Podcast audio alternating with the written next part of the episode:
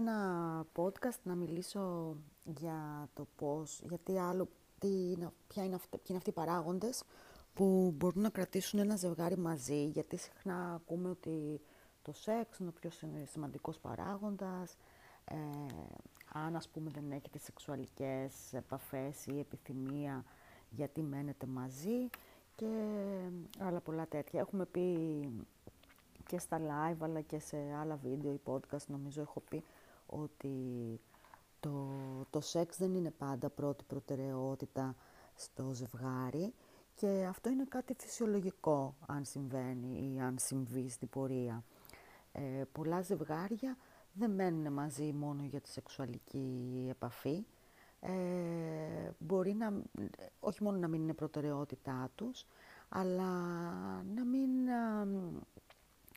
να μην το σκέφτονται καν. Εντάξει, το σεξ είναι κάτι το οποίο είναι καλό όταν υπάρχει στη ζωή μας. Ε, όπως έχουμε πει, κάνει καλό γενικότερα και στην ε, σεξουαλική μας αυτοπεποίθηση και στην υγεία μας και στις σχέσεις μας. Αλλά πολλά άτομα ε, δεν, δεν το έχουν σαν προτεραιότητα, δεν το επιθυμούν. Ε, υπάρχουν και τα sexual άτομα, ε, τα οποία δεν σημαίνει ότι δεν έχουν άλλους λόγους να τους κρατούν ε, σε κάποια σχέση, σε μία σχέση. Και κάποιους από αυτούς τους λόγους θα πω τώρα σε αυτό το επεισόδιο. Ένας α, ε, σημαντικός λόγος που τα ζευγάρια μπορεί να μένουν μαζί, μιλάμε τώρα για ζευγάρια που θέλουν να είναι μαζί, όχι ζευγάρια που ε, να παραμένουν ας πούμε για παράλογους λόγους ή να μην έχουν καλή σχέση μαζί τους, μεταξύ τους συντροφική. Μιλάμε για ζευγάρια στα οποία υπάρχει αγάπη, υπάρχει σεβασμός ε, και υπάρχουν ε, κάποια άλλα κοινά για τα οποία θα μιλήσω τώρα, τα οποία μπορεί να τα κρατάνε στη σχέση, σε μια υγιή σχέση συντροφική, έτσι. Είτε αυτό είναι γάμος, είτε αυτό είναι μια σχέση μακροχρόνια. Ε, ένας, ο, ο ένας σημαντικός λόγος που κρατάει κάποια ζευγάρια μαζί πέρα από το σεξουαλικό είναι οι κοινές απολαύσεις.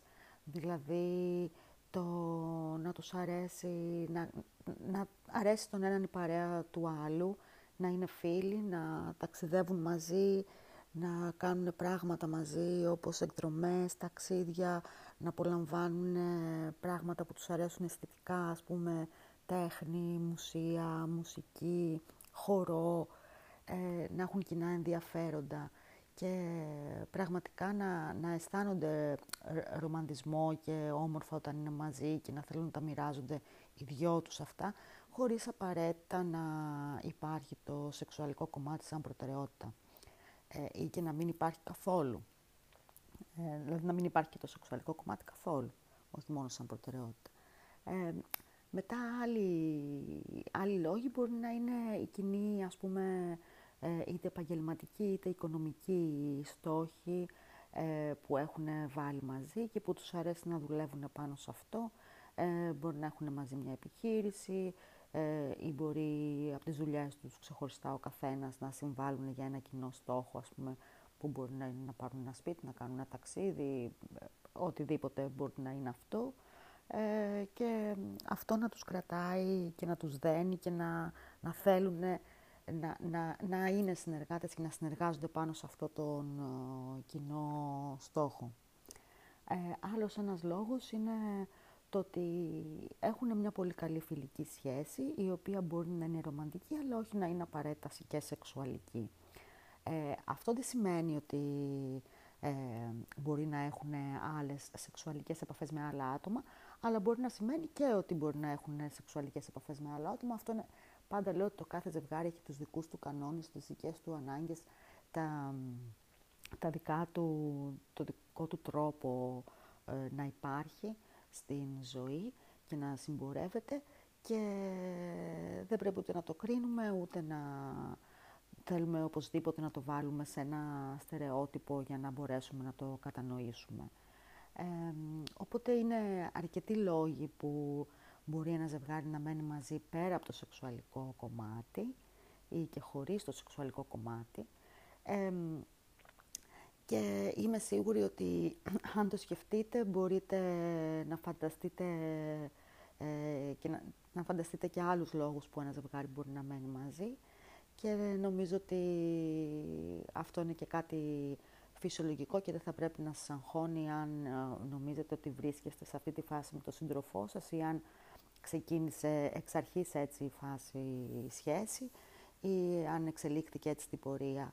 Ε, το καλό είναι να το συζητάτε μεταξύ σας, να υπάρχει επικοινωνία στα θέλω σας και στις ανάγκες σας και αν συνεχίσετε ας πούμε να μένετε μαζί, να βρείτε τους λόγους πέρα από το σεξουαλικό που θέλετε να είστε μαζί, αν αυτό δηλαδή δεν είναι προτεραιότητά σας.